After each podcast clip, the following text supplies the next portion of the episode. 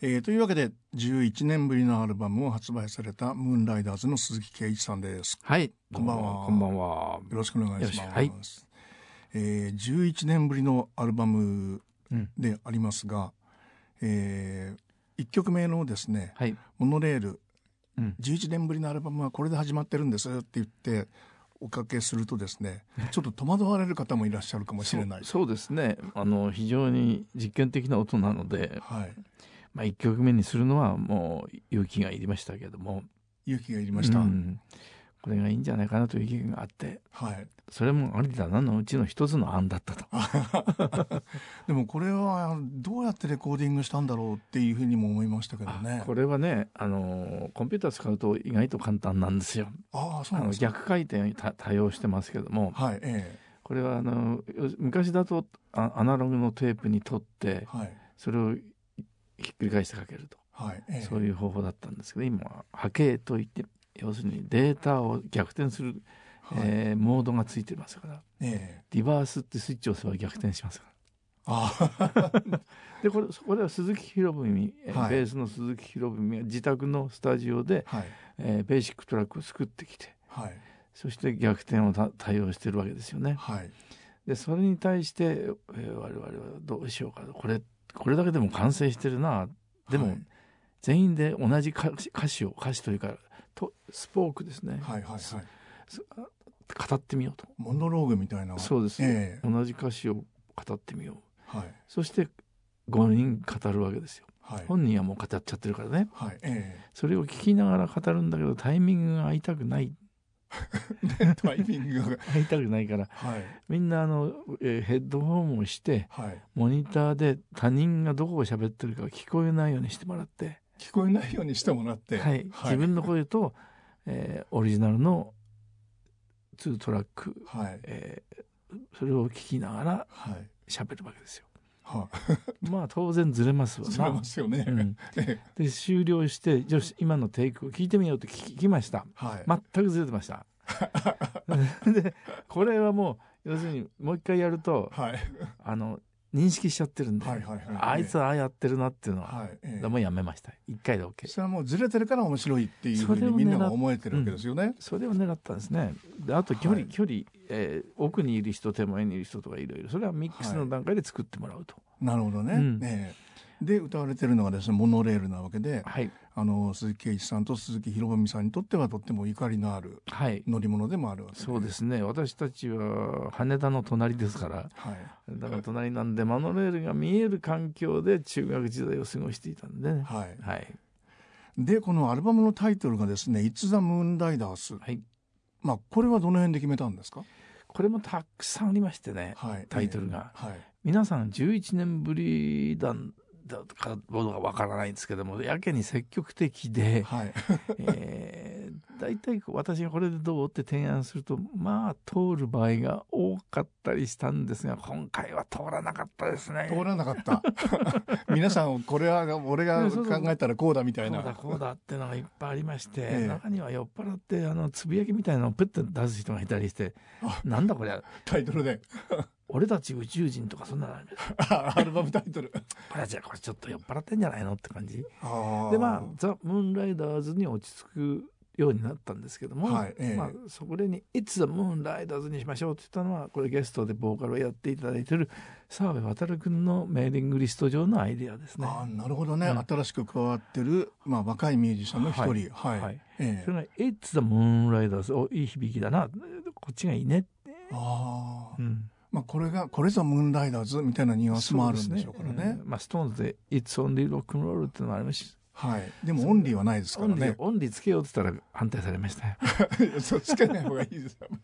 ただのムーンライダーズって単なるムーンライダーズですよってあ、うん、でもこの、まあ、モノレールで始まってるとやっぱりこの「It's the Moon Riders」のですね、うん、一つの要素っていう感じがありますね、はい、そうですね。あのまあいろいろなタイトル考えましたけどねいつもあの場合によっちゃ全員ではちじかんぐらいかかって、ええ、ああじゃないこうじゃないって言って決まったのもありますよ。あ、そんなに、はい、ああ今はもうメールでやり取りして決めていきますけどね、はい、ええ、そのはちじかんかかったのはね、ええ、最初さんまで始まりました。サンマサンマっていうタイトルはどうだ、ええ、なんだそれはで始まって最終的にはアニマルインデックスっていうのがあるんです、はいええ、サンマとアニマルインデックスこれにはちじかんかかりますそういうバンドだというのもですねこの後、まあ、随所に出てくるんだと思いますが、はい、でもその、まあ、ムーンライダーズらしいなっていうふうにこう思ったりする、まあ、あの一つの要素にですねあの次のにきょくめの岸辺のダンスのこのちょっとデカダンのような感じっていうのもあったりするんだろうと思ったんですけど、はいはい、デカダンスを一番あの漂わせていたのは、はい、亡くなった樫渕哲郎君ですね、はいえーはいえー、で、えー、そのデカダンの要素がね彼の新曲は当然ないわけで、はいはいはいはい、いやコンピューター探せばあるかもしれないですけども、あーはーはーはー、えー、前はそうやって一曲発掘しましたけどね、あーはーはー、えー、そのデカダンの要素は彼が持ってる、はい、それがない、ねはい、でそだから歌詞を作る上で樫渕君の歌詞は本当にデカダンなんですよ、はいはい、ででそれをね多分鈴木博文歌詞を作る上でちょっと意識したんじゃないかなと思いますよ。ああなるほどね。で私も他の曲で、はいえー、意識しましたもん。ああ、はい、お酒の名前がいっぱい出てくるとか、はい、リキュールが出てきたりするっていうのありましたね。でこれは岸辺でダンスでタンゴを踊るという、はい、肉と肉がどうどうのこうのっていうね、はい、デカダンな感じではありますね。はいうん、あの岸辺のダンスはですねあのひろぶみさんと岡田さんなわけで、ね、そういうその共作いろんな、まあ、全員の方がおか曲をお書きになってる、はいはい、それはこうどういう過程で決まっていくんですか。えーとこの曲に関しては歌詞はあなたがいいんじゃないですかとか、はい、そういったことがなんとなくね、はい、あとは作った私は自分の曲ほとんど自分で歌詞作りますし、はいえー、鈴木博文も自分で作りますけども、はいえー、と頼まれる場合がある、はいはいはいはい、でも岡田君から歌詞作ってよと、はいえーうん、そういう場合がある、それは喜んでやる場合もあるし、はい、でもこれは鈴木宏文のがいいんじゃないかとかいうような選び方ありますよね。あはははで作曲に関しては過去を洗い出しますと、はい、さんにんぐらいで作ってるのもある、はいうん、A メロサビ C、はい、これが、まあ、エービーシー って言いますね、はいえー、それが違う人になってたりね、あははははだそれもねあの張り合わせだったりするんですよ。この曲のサビにこの A メロを持ってきたらいいんじゃないのとか、はい、A メロしかできてないんだよとか、はい、サビしかできてないんだよとか、ええ、そういうのを組み合わせていくってこと。あ、まあ、去年去年ですね去年の終わりにあのビートルズのゲットバックっていうのが、はいええ、あの公開されましたけど、はいえー、それで見てるとみんなそうやってますね。あ、はい、この一行できないんだけど、えー、なんかないって、はい、あのジョン・レノンにジョージ・ハリスが頼んだりとかしますね、はいえーはい、でジョン・レノンは文学者で、はい、ポール・マッカートニーはストーリー、ストーリーテラーですね、はいえー、ジョージ・ハリスはあのなんだろう哲学的な歌詞を書くと、はいはいはいはいえー、リンゴスターはお気楽な歌詞っていう、はいえー、鈴木圭一のビートルズ講座っていうのもから始まりますけどねそれもあってそれ見てたりするとああみんな手伝ってんだな、はい、我々もそうだな、まあ、ビートルズと比較するのは本当に申し訳ないですけども音楽を作る上でね、はい、この一行だけちょっと助けるよとかそういうのはこのアルバムでも多々ありましたよ、はい、あのまあサッドはそういう意味ではあの竹川さんとあの夏明さんと新しく加わった佐藤さん、はい、さんにんが曲を書いて圭一さんが詞をつけてるっていうこれは最初から頼まれましたね。あはは竹川にね、はいええ、それで今度のアルバムの大きな特徴として、はい、デモテープを集めるにせんにじゅうねんに、はい、一番最初にで鈴木博文が歌詞付きで や, やりましょうってあ博文さんが最初におっしゃったんだ、うんうん、そうですで大体最初の頃はねいっぷんぐらいでいいや、はい、みんな聞くのめんどくさいから、ええ、いっぷんぐらいでいいから作ろうと、はい、でも歌詞をつけて、はいうんそうきたかと、ええ、これは本来のあり方ですね、はい、音楽を作る上で私もそう思います、はいえー、でもずっと怠ってきたことですまあそれはじゅうに、じゅういちねん経ったからちゃんと再びやそれでやってみようよってことですね、はい、ああなるほどね、うんええ、だから若い頃例えばじゅう代の頃曲を作った瞬間に、まあ、歌詞はできないとしますよね、はいええはい、だんだん一緒にできるようになってくるんですね歌詞もね。でそれからレコーディングしてデビューアルバム作っちゃったりすると、はい、そこで全部剥ぎ出しますから、はいはいはいはい、次には大変なかなか歌詞ができないと。あなるほどね、うんえー、曲はねみんな早いんですよ。あ、要するに音楽は聴いてますから、はい、えー、そのまま入り込んでるんで出る、はいはいはいはい、で文字はね読まないと入り込まないんで、確かに、えー、出ないっていうこと、はい。でまあ、今回はじゅういちねん空いてるわけですからね、はい、そのまあ、じゅういちねんの間には本当にいろんなことがあって、そうですね、まああのまあ、何度か名前が出てる柏淵さんがお亡くなりになったりですね、うん、はい、メンバーの方でもあの、まあ、病気だったりですね、はい、うん大変だこれそういう時期を経てのアルバムっていうことでもあるわけでしょ。そうですね、えー、とにせんじゅうろくねんによんじゅっしゅうねんで、えー、あの日本中のライブハウスツアーをしたんですよ、はい、えー、だそれ以来なかなか移動が難しいって難しい、あーはははは、現在は現在正直に申しまして、はい、えー、新幹線に乗るのは厳しいなと思いますね。ああのまあ、梶渕さんがお亡くなりになって、まあ、さっきおっしゃったその梶渕さんのデカダンの要素っていうのが、はい、バンドの中の一つの重要な要素になってて、うん、はい、で梶渕さんがお亡くなりになって、はい、それをこう、まあ、どう他の方がフォローするかみたいなことも一つの、うんうん、そうですね、えー、なくしちゃうという方法も考えられますけども、あはは、あのどこかにデカダンスが皆さん入っているんですよ、はい、世の中舐めてるっていうかね車に構えてるというかそうなんですよ、そういうところが ど, どっか少しはあるんで、はい、それを大量に持っていたのは柏淵君なんで、はい、その部分を少しずつ私もね、はい、歌詞を書くときには出ちゃいますよね。あ、うんうん、あのサッドもそういう、まあ、柏淵さんを意識した曲だっていう話がありましたね、はい、うん、そうです。私自分で自分の曲にリキュールとかは使いませんから、はい、あまりリキュール出てますもんね、うん、お酒の名前あまり使いません、えー、あのワインとか、えー、なんだろうラムは使いますね。あーはーはー、このふたつぐらいかな結構使ってんじゃないかってまあお酒は飲みますからね、はい、えー、で柏淵君は本当に飲みます飲んでましたからね。あ、うん、はい、えー、お酒の名前いっぱい知ってたでもあのお亡くなりになったのはですね、はい、こう無期限活動を休止した後にそうなんですよお亡くなりになってるわけで、うん、そうです。やっぱりもう一回バンドが集まれるだろうかみたいなふうに思われた時期はなかったんですか。えー、っとにせんじゅういちねんに休止したでしょ、はい、えー、そしてもう一回集まろうかっていうようななんだろうそういう気持ちになる前に亡くなってしまいましたね、はい、えー、はい、でもそのいちねんご一周期ということでみんな集まりましたけど、はい、えー、うん、そういうことはありましたけどね、ええ、本当に突然というかな、うん、突然亡くなってしまったんで、はい、うん、やっぱりまあそういうことも乗り越えたアルバムっていうことになるんでしょうかね。そうですね、そのただオマージュはさん箇所ぐらい入っていますね。柏淵君のドラムをループにしたものを使ったりとか、はい、ええ、そういったことはありますね。あ、うん、過去の作品をサンプリングしたりとか、はい、はい、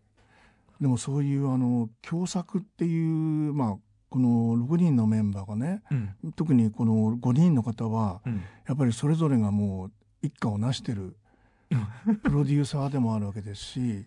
うん、でもそのこのじゅういちねんかんみんな個人的にいろいろやってたんですね、はい、えー、あのソロとかも含めて、はい、ソロのライブも含めて、はい、私はバンドを作ったり、はい、えー、多世代にわたるはい、一番若い女性のギタリストはよんじゅっさい違いますから、あでよんじゅう、さんじゅう、にじゅうそのぐらいの年齢の人たちを集めてコントロバーシャルスパークというバンドを作ってギターバンドというのを一回やってみたかったんですね、うん、でそういうのを作ったり他の人もいろいろやってます。ただやってる時に感じたのは、はい、ソロを私が作った時はムーンレイダーズがあったんですよ。曽我部圭一さんにプロデュースしていただいたソロ三部作の最終作はにせんじゅういちねんのいちがつぐらいに出てますから、はい、まだムーンライダーズがあったんですね。ムーンライダーズがあってそれに対する何か対抗意識で作ろうという気にどうしてもなる。あ、なるほど、はい、うん、えー、はい、あのムーンライダーズではないものを作ろうと、はい、えー、でそういう意識で作ったソロはさんまい、はい、でその後ムーンライダーズ休止してるわけですよ、はい、えー、でその中でソロアルバムも作りましたけど、えー、レコーズ&メモリーズというやつは、はい、これは難しかったですね。あ、要するに仮想の敵じゃないですけど、はいはいはい、仮想のなんだろう存在がないわけですよ。何と違えるかみたいなものがない。そういうことなんです、ええはいでええ、これ文ライダースとは違えるものを作ろうというものがないので、はい、純粋にあの独立したソロアルバムを作ろうという意識になったような気がしますね。あ、うん、それ皆さんそうだったんでしょうかね。深くは聞いてないですけどね、えー、例えば鈴木博文とかはずっとコンスタントにソロを出してますから、じゅうまいぐらいあるでしょう、うんえー、ムーンライダーズがある時も休んでる時も必ず出してましたから、はい、違う考え方でしょうね。ああなるほどね、うんえー、それとあとムーンライダーズに対するあるとないとは大きく違うということの捉え方、はいはいはいはい、あってもなくてもそんなに変わらないという人もいるかもしれないし、あ、まあ、みんなそれぞれ違うと、違うと思いますよ。あなるほどね。私は結構大きかったんだよね、えー、あるということがね、はいえー、でそうやってこう、まあ、改めてこう、まあ、アルバムを作ろうっていった時に、うん、それぞれの方が持ってくるデモテープの数は、はい、やっぱり今までよりも当然多かったことになる。いや一番多かったのは、まあ、過去にもっとありますね。あもっとあるんだ。ろくじゅっきょくぐらい集めたっていうのがある、えー、今回は確かよんじゅうななきょくですよ。一人ろくじゅう、一人じゅっきょくだった時がある。ありますね。あで今回よんじゅうなな、うんうん、そうですね。で少ない人もいれば多い人もいる、はい、一番少ないのは誰だったかな。鈴木ひろみがさんきょくぐらいかな。あそうなんです。うちにきょく入ってる的中、ええ、なんだろう確率打率高いですよ。あ打率ろくわりろくぶろくりんじゃないですか。で私は、えー、とじゅうなんきょく作ったかな。あ、うん、打率低いと。それはどうやって決めるんですか。これを決めるのはですね、ええ、通常は、えーとまあ、いろんな方法と毎回変えるんですよね、はいええはいえー、と投票無記名投票制にしたり、はい、なんとなく会議をしていって決まるとか、はい、あとは、えー、なんだろう本当に記名投票にしたりね、はいええ、先着順というのもありましたね。先着順、はいえー、火の玉ボーイの次のアルバム、はい、せんきゅうひゃくななじゅうななねんのアルバムムーンライダースそうだバンド名になってる赤いアルバムと呼んでますけどね、えー、あそれは先着順でしたね。あ二度と先着順はやめようと。どういう先着順なんですか。曲ができた人順ですよ。あでそれから録音していくんで、えー、これは急いで作んないと私の曲入んないぞとなっちゃうから。なるほどね。まあ過去にできてた曲をそのまま持ってくるという人もいましたけどね。あ、はい、で今回は最終的にはどういうジャッジになってるんですか。自分らでジャッジするのが不可能になってきた、えーはい、よんじゅうななきょくはね。しかもその、えー、エゴが強くなりまして、はい、自分の曲をみんな当然いいと思っているので客観性に欠くと、はい、ここで客観性を持った人をふたり呼んでこようと。えーはあはあ、昔から知り合いである、えー、オタクの方をふたりムーンライダーズオタクふたり呼んできて、はあはあえー、ジーエイチキュー と呼んでましたけども、はあ、ギークハイクオリティと言いましてねオタク高品質と言いまして、ね、あなるほどね。その方々に選んでいただいたんですよ。でも選んでいただいたのを今度みんなで集まってそれを、はいよんじゅうななきょく聴く会っていうのがある。全員がよんじゅうななきょくを聴くんだ。同じ場所でこれ結局やりましたね。うわうんだからろく、ななじかんかかってんじゃないですか。ええうん、で岡田君も来ましたし、はい、いっきょくずつ聴いていって、ええ、で私たちふたりはこれを選びましたという理由を述べるわけだ。あ理由も述べるの。そうですうんそうねなるほどねとか言いながら私はメモを取りながら、ええ、で最終的に選ばれた曲で、まあ、普通ねあの若い時とかね、はいまあ、よんじゅうだいとかだったらね分かりましたって言って違う曲にしちゃいましたよ。それはまあケイさんの中に割と決定権があったっていう。いやみんなであみんなであの二人こう言ってるけどさやめようよこれとかねそういうところが多々あったので。なるほどね、うんえー、そういうそれをねそれをやめました。やめました。いうことを聞く、はいはいうん、言うことを聞かないと先に進めないんで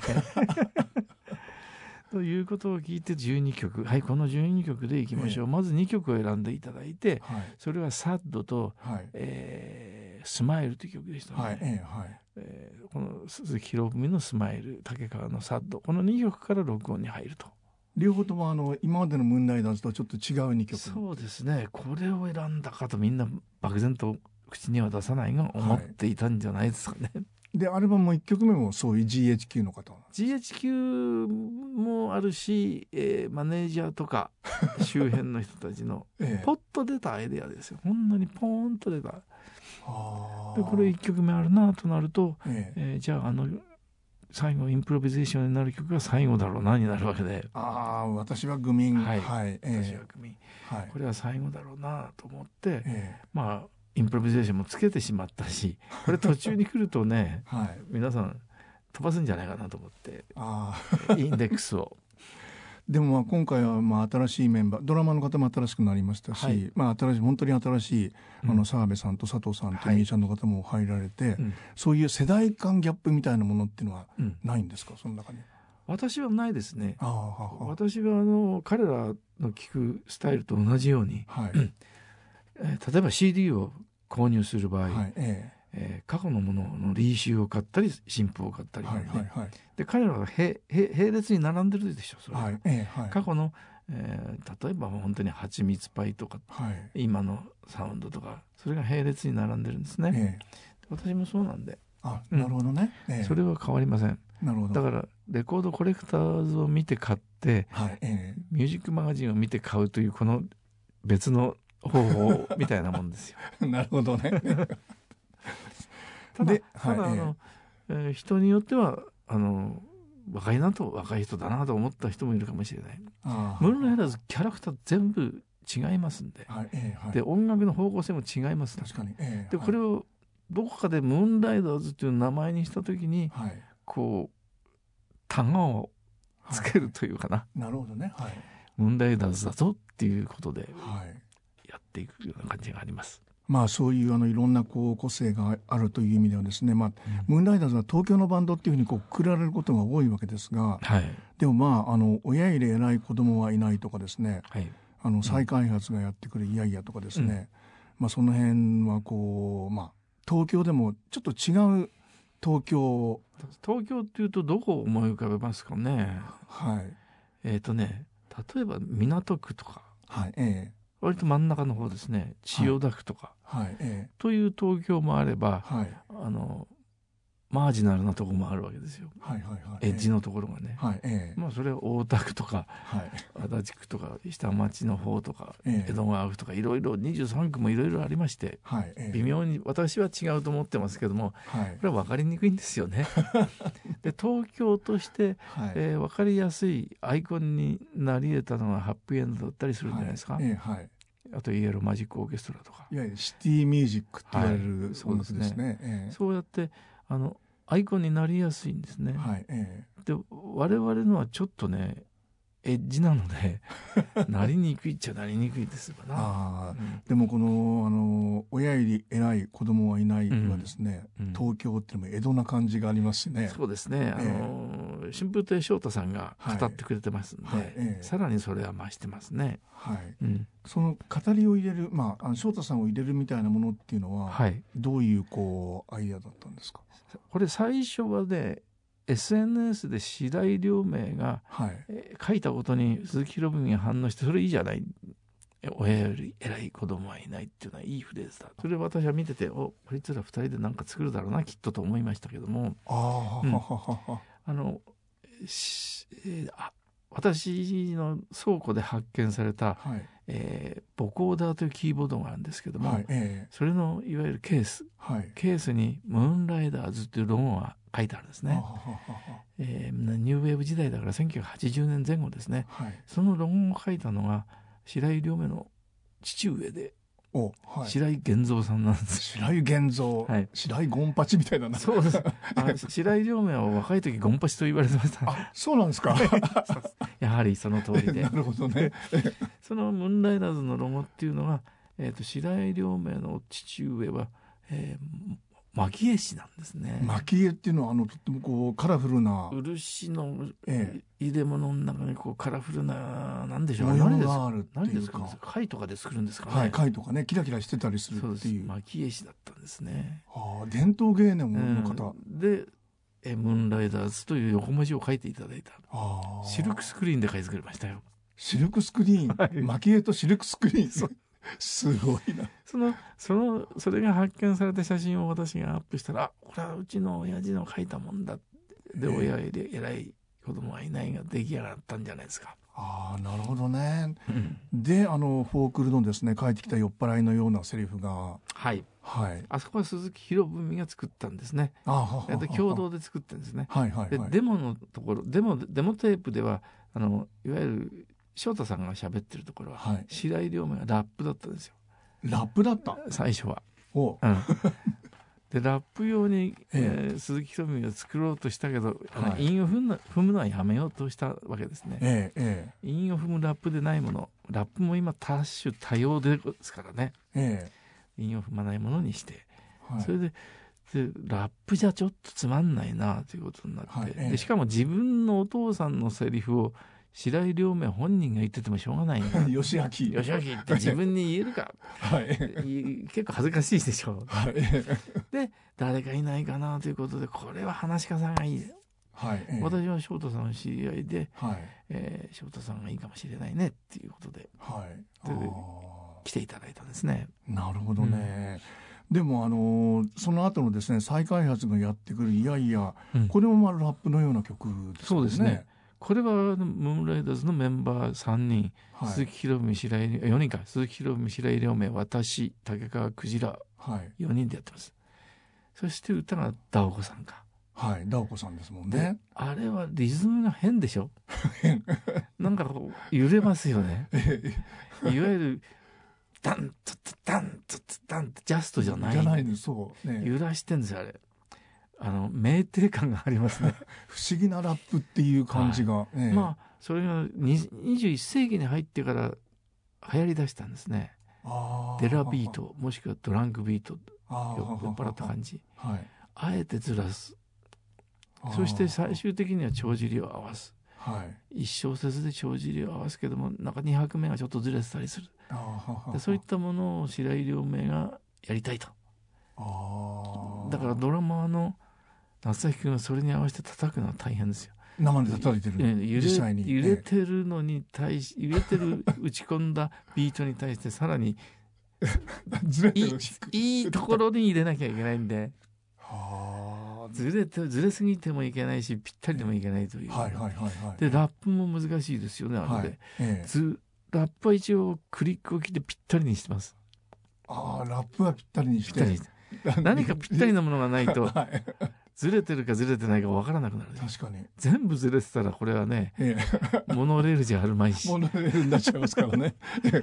要するにぴったりと合ってるラップに対してドラムベ、ドラムベースがずれてるということですね、はい、でもそのまあムーンライダーズ の, そのやってることやってきたことが、うん、そういう日本のこう他のバンド他のアーティストのカテゴリーの中に全然入らない形でずっとよんじゅうごねん来たような気もして、うん、今考えるとそうなんですよ。今考えるとそうなんだ、ね、そんなことは考えても見ず、はいえー、やってきましたけど、今考えるとというかね、じゅういちねんまえあレーベルを自分らのムーンライダーズレコーズというのを作ったんですよ、はいええ、それはにせんにじゅういっ世紀入って数年してからですね、はいええ、そこからこれってジャンルないな俺たちって思い出した。あそこから思い出した、うん、なぜかというと、えー、ディレクターに何か言われない。あ確かに何も言われないんで、えー、言われ続けてきた言われ続けてきた言われ続けてきたってのはいいことなんですよ。レコード会社を変わるというのは、はい、あの大体さんさくで判断されますから一番変わったバンドそうそうさんさく作ってあそれで契約切れる、はい、でも次にまた興味を持ってるかくれる方がいて、はいはいはいはい、なんとかしたいと、ええ、でまたさんさくでまた契約切れるそんな繰り返しがずっと続いたでムーンライダーズレコーズを作ることによって、はい、作ったことによってディレクターがいない、ええ、自分らだけでやるということで、はい、そこでちょっと気づいたかな。ムーンライダーズっていうのはどこのジャンルにも属さないなってね、はい、だからムーンライダーズというジャンルしかないんじゃないかなと。それはメンバーの音楽性の幅の広さに、はいええはい、それを取り込んでアルバムを作っていったりするんで、はいええ、それがあるんでしょうね。それをみんなで面白がってるっていう、うん、そういうバンドもない、うんまあ、リーダーがいないってこともあるんでしょうし、ちょっと今回白井君クラプトンっぽいソロを弾いてるねなんていうだけで終わりますからね。あ、それやめようよとは言わない。あ、なるほどね。でも本人言われるとね、ええ、んクラプトンっぽすぎたかなと思う。確かにそう家でね修正しますから。ああ、気づいてちょっと違えてほっとけばいい。クラプトンっぽいねって言うだけでいいんですよ。変えたとは言わなくていいんだ。なるほどね。皆さん自覚しております。あ、うん、でもそういうあのカテゴライズされることに対して、うん、そこにこう入らなければいけないんじゃないかとか、はい、そこで悶々としたり、うん、こうまああのじくじたるものがあったりっていう時期もありましたよ。あったわけでしょ。それはねななじゅうねんだいですね。あ、ななじゅうねんだいか、うん、あのアルバムを作るたびにあの歌詞が良くないんじゃないかとか言われて、ああ、そうかなと 思, 思いつつも、はい、まあ言われるんでじゃあ外部の方に歌詞を頼んでみましょうということで、まあ当時コピーライターさんに歌詞を頼むのが流行しましたね、はいはいはい、で頼んだりしてで改ざんしてしまうんですよ申し訳ないけど結局自分たちでやった方がいいよねっていう。そうそう一行この出だしの一行いいな、ええ、これだけ生かそうあと変えちゃうよ、はい、あとご本人が怒ったりとか嫌がられますよねありましたしなるほど、ね、喜んでくれた方もいましたし。あ、喜んでくれた人もいた、はいはいはい、あその人はきっとファンになったでしょうね。そうでしょうねあの喜んでくれた方は本当に本当に心の広い方だと思いますよ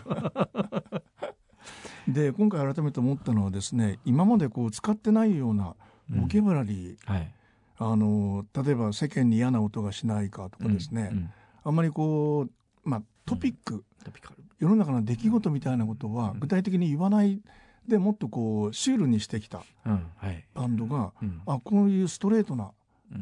葉を使われたんだと思ったのもこの世間に嫌な音がしないかの感想の一つでしたね、うん、そうですね。 そ, そういうのはあの曖昧にしてましたから政治っていうね、うん、ただ裏側にはあると、はい、常にねこうやって考えてみますとね、歌詞を作るにあたって、えー、非常に新聞を読んだり、はい、そういったことは多かったんですよ。ああ、やっぱりね。だから、えー、世の中に起きた事件とか、はい、そういったものに反応して作ったものも多かったんですよ。あでもそれをそのまま出すと、はい、えー、普遍性を持たない、はいえー、そことのせめぎ合いですね、はいはいはい、トピカルなトピックと普遍性、はいえー、これのせめぎ合いかな、はい、でそれが今度はね割と